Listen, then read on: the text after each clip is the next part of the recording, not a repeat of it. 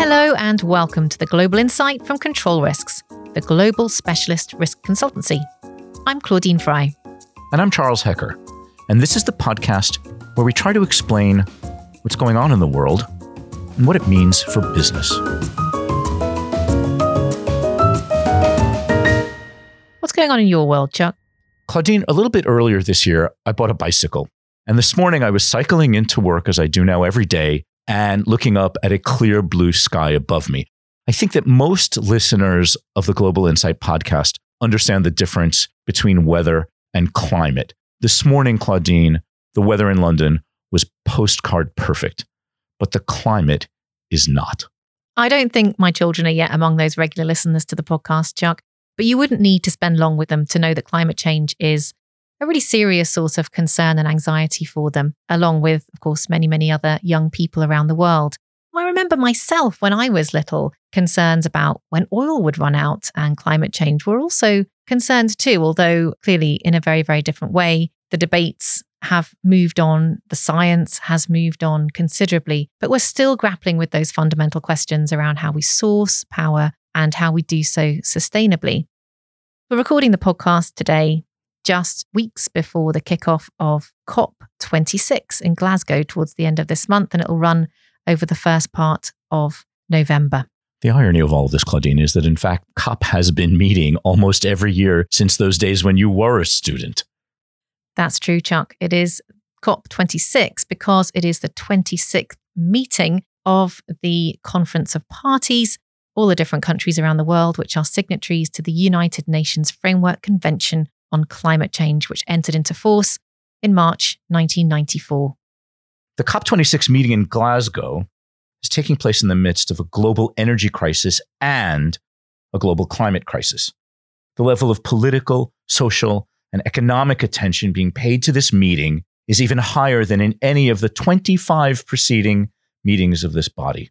Focus from the activist community is laser like, and the consumer particularly here in the UK, where the conference is taking place, is looking forward to a cold and expensive winter.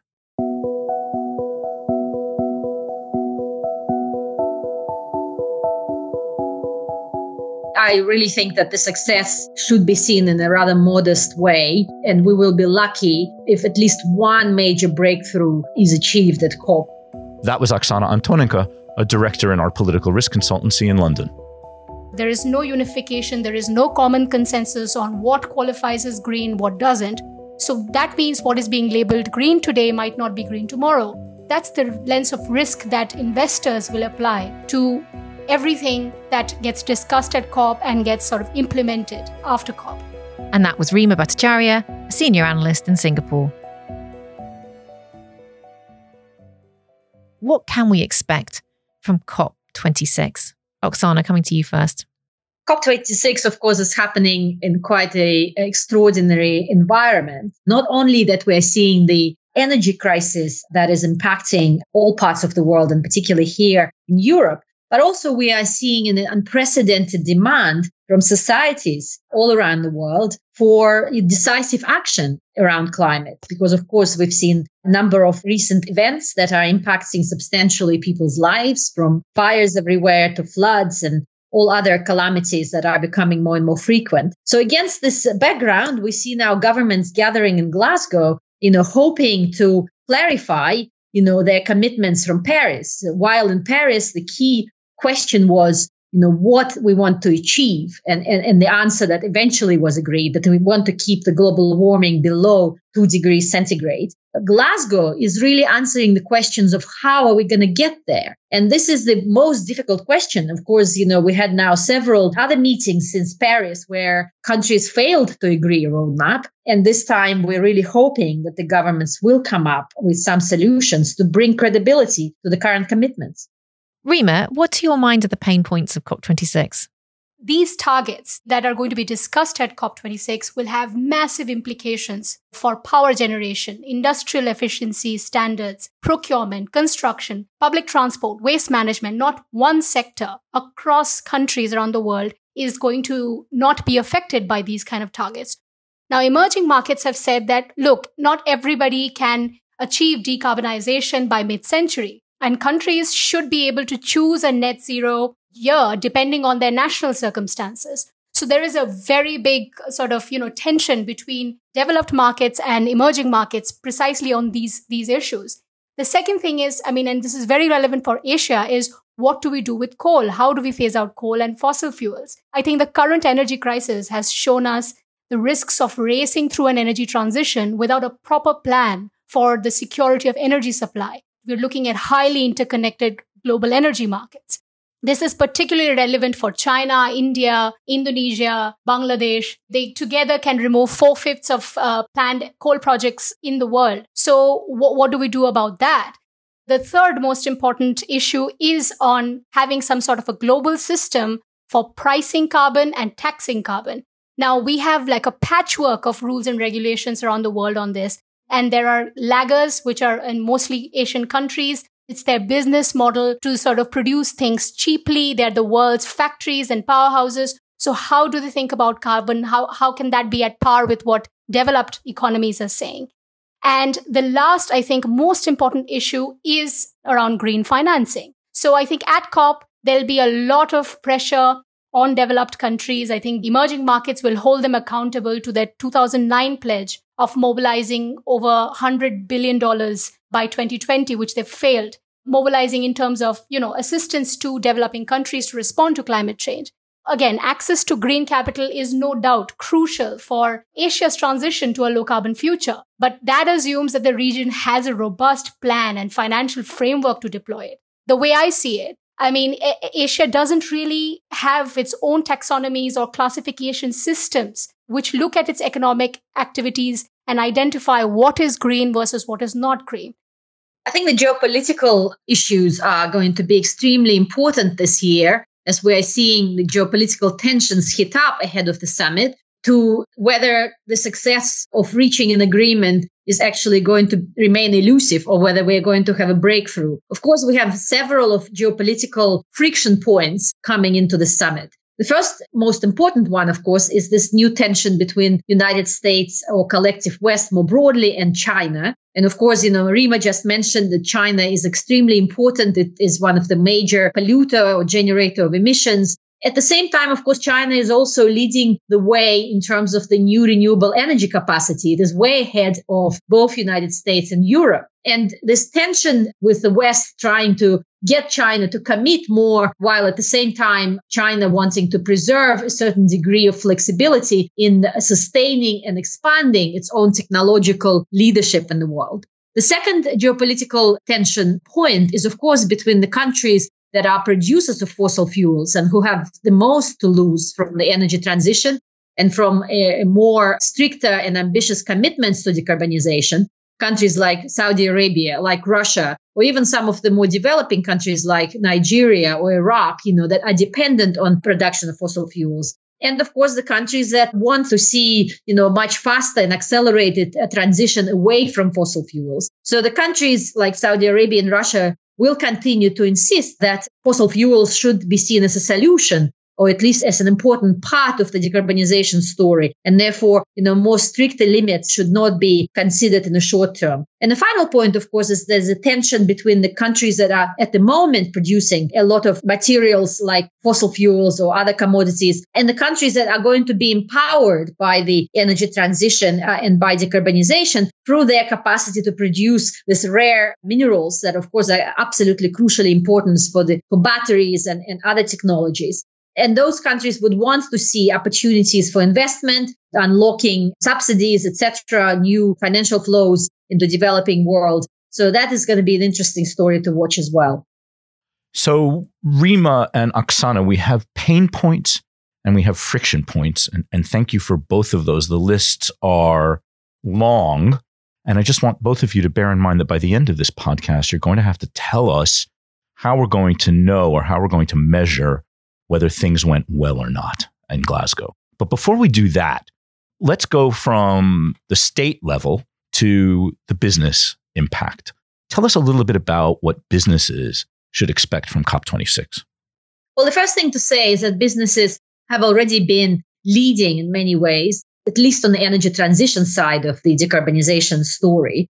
We've seen even before COVID, but particularly during the COVID period, very substantial increase in investment in renewables. And particularly in terms of the power generation renewables, it is really now irreversible transition with both technologies and the costs of renewable power generation you know now substantially lower than the fossil fuels costs and therefore i think we are seeing uh, you know greater progress there at the same time, of course, businesses are starting now to look at the decarbonization in industry, where it will be much harder to decarbonize, like steel industry, for example, cement or other construction industry, where they really want to see more government action. Decarbonizing transport is another big frontier where businesses have been very actively developing new technologies, particularly in transportation, in, in car transport, but also now increasingly maritime and even aviation. And finally, the area where we're only at the very early stages in terms of the business action is in relations to energy efficiency. But this is where I think the businesses are expecting governments to really take more action, to really come up both with financing, but also with the rules and regulations and incentives to see a much greater demand for, uh, you know, decarbonization uh, of homes, decarbonization of industrial premises, etc. So what really businesses need in this context is a much more clarity on regulatory side of things to really have a much more predictable and clear rules of the road globally to have a more level playing field. And this is where the carbon pricing is important, particularly for Europe, because many European companies and, and businesses are now increasingly have to implement, you know, stricter guidelines and requirements to comply with the decarbonization policies. And by doing so, of course, they want to continue to compete at a level playing field with other producers in other parts of the world who are not required to implement similarly strict uh, guidelines. And therefore, this new issues such as carbon border adjustment mechanism in Europe is being discussed on top of the of the carbon pricing. Businesses also want to see you know more decisive action on adaptation to climate change. And this is where we have not really seen so far a very practical implementation of the commitments. Because, of course, many businesses are suffering at the moment from the impacts of climate change, starting from the weather events that had you know, massive price tag just over the course of the last couple of years to really, you know, potential for stranded assets in the areas where climate change is going to have major impact. For example, coastal areas, areas where, for example, agricultural lands are no longer, you know, will be able to be uh, used in, in the future. So those kind of adaptation mechanisms really have to be agreed at, at the meeting in Glasgow. We'll come back to our conversation in just a moment. But if you're enjoying the global insight and haven't visited controlrisks.com, you're missing out. Every week, we're adding new insights to help companies and investors better understand what's going on in the world. Control Risks has been supporting clients manage the implications of climate change for decades. Responsible business is our heritage. You can find details of the services we provide under the ESG and Sustainable Business page on our website.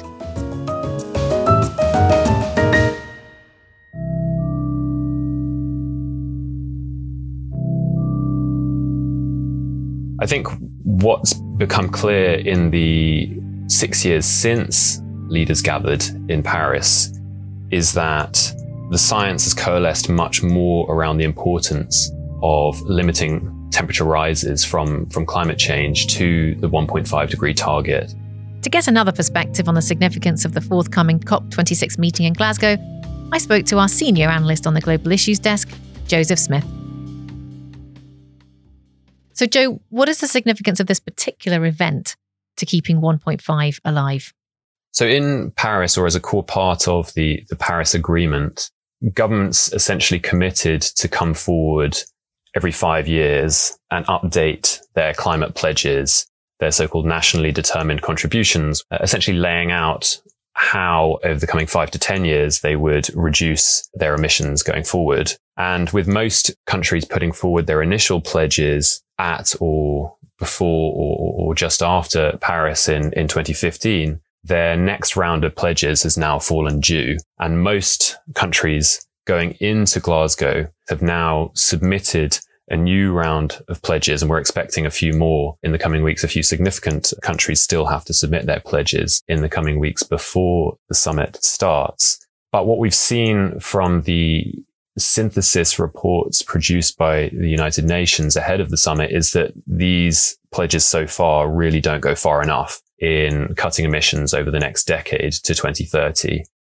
The beauty of the Paris Agreement is that it encourages progressively more ambitious action over time rather than mandating cuts in emissions that can be divisive and have previously not really garnered the kind of support that is needed to actually achieve them. But within that lies one of the problems inherent in the agreement, which is that countries are encouraged to progressively increase their targets, whereas the science now is telling us that we need to commit to drastic reductions in emissions in the next decade. Incrementalism won't, won't really work, especially if we only are going to see countries come forward with their next round of NDCs in another five years or another four years from now. We, we no longer can afford to wait for this incremental change. And that's why there is so much significance or so much weight being put on the outcomes in Glasgow.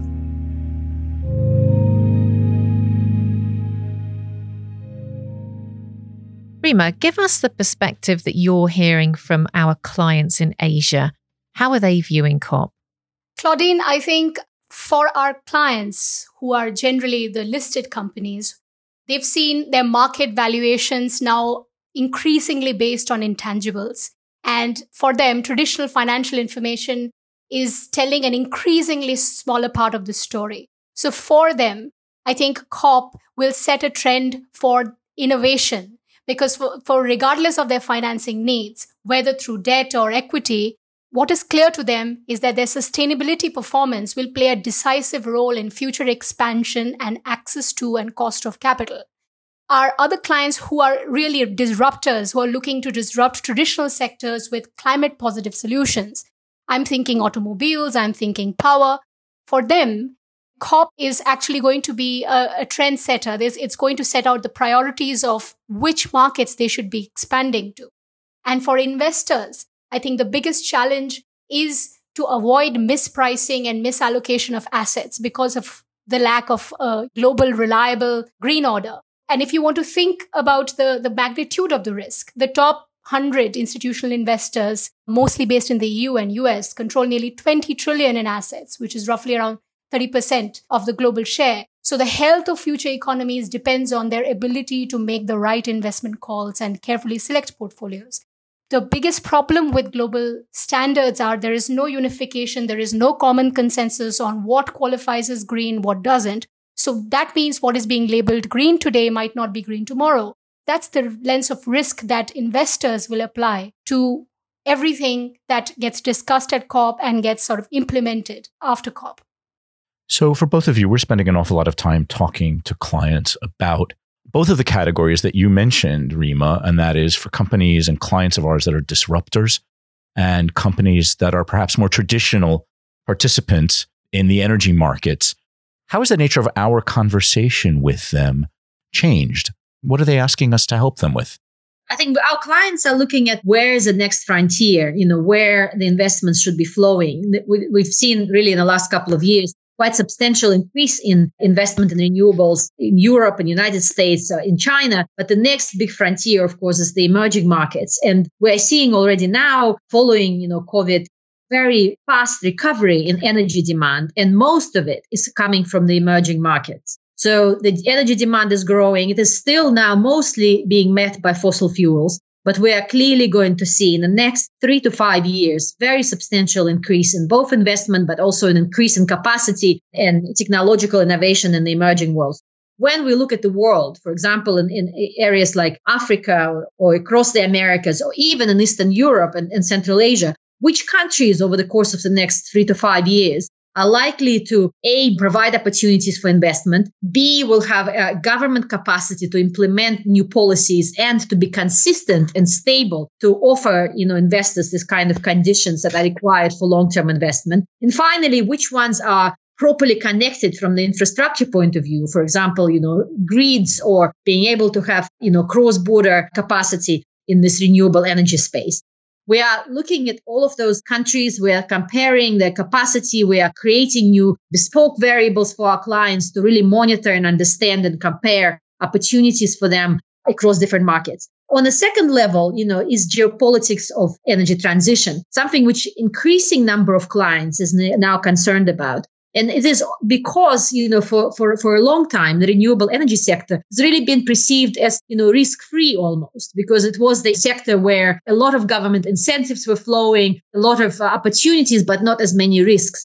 But today it is becoming really an increasingly risky sector for our clients. First of all, we see new sanctions being introduced in the space. We are seeing now increasingly cybersecurity threats explicitly directed at renewable energy companies. We, of course, are now seeing competition for rare minerals access, which is extremely important and which is oftentimes driven by, by geopolitics. And of course, we are also seeing now governments, you know, rapidly changing their regulations, not only in the emerging markets, but even here, for example, in Europe, we've seen a number of countries which have really changed the rules of the game in the middle of many of the investment projects. The renewable sector is a great case study for us to examine how our conversations with clients have evolved and, and the new areas that we're helping them with. Renewable energy obviously is being pegged as a key solution for decarbonization and rightly so.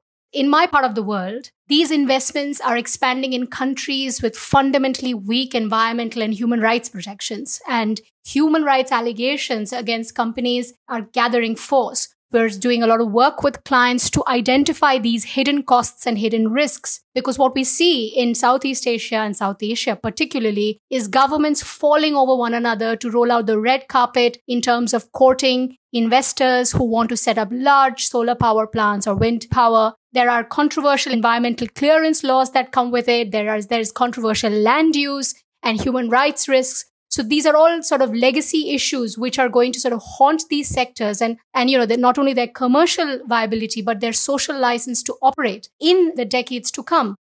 So coming back to COP and what does appear to be almost like a new version of the World Economic Forum gathering this time in Glasgow with the great and the good from the worlds of politics and commerce arriving for high level talks what does success look like out of this meeting and, and what is the cost of failure?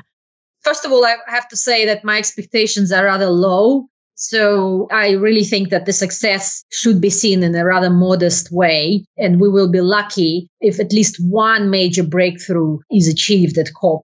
I do worry that failure, which in my view is very likely, is actually going to set not only the set back the uh, progress towards decarbonization, but could also, uh, you know, aggravate tensions between China and the West, you know, aggravate the kind of political instability in many countries as societies demand more accountability from governments on, on climate. But my number one issue that I really want to see coming out of COP is agreement around climate finance and really serious commitments from the developed economies to support decarbonization in the developing world. And also, of course, to support climate adaptation action, because we really need to make progress in adaptation uh, in the coming years because the cost of climate change is becoming really very high and will be unequally distributed around the world.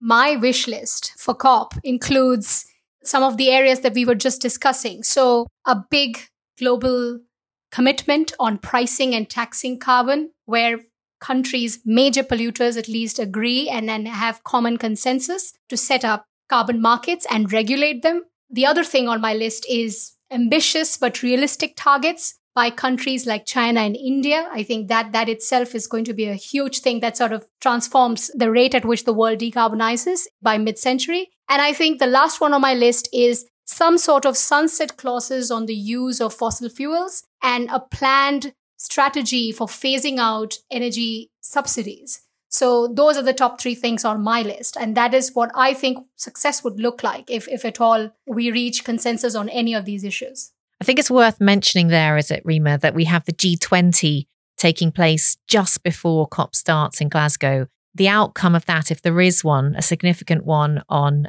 NDCs, nationally determined contributions to reducing emissions from the members of G20, if we get clear commitments from those G20 members at that meeting in Rome, that will get COP off to a great start. Whereas vice versa, if we fail to see those, that's already lowering expectations considerably in terms of what we can expect from COP. What we're going to do is we're going to come back and we're going to go through Reema's wish list and Oksana's managed expectations, perhaps, and study the success or failure of COP26 in the very near future. For now, though, Oksana, thank you so much for joining us. Thank you. It's a pleasure. Reema, thank you very much for joining from Singapore. Chuck and Claudine, it was great chatting with all of you today. That's all for this episode of The Global Insight. Stay tuned with new episodes of The Global Insight every other week by subscribing wherever you listen to your podcasts. And be sure to check out our other podcasts as well, such as Legal and Compliance Insights, a monthly podcast that gives you a window onto the legal and compliance issues our experts are facing around the world. You can follow all of our analysis and find out how we're helping build secure, compliant, and resilient businesses by visiting controlrisks.com. The Global Insight is produced by Sam Tornio and Vicky Buffton. For me, thanks for listening and bye for now. And goodbye from me.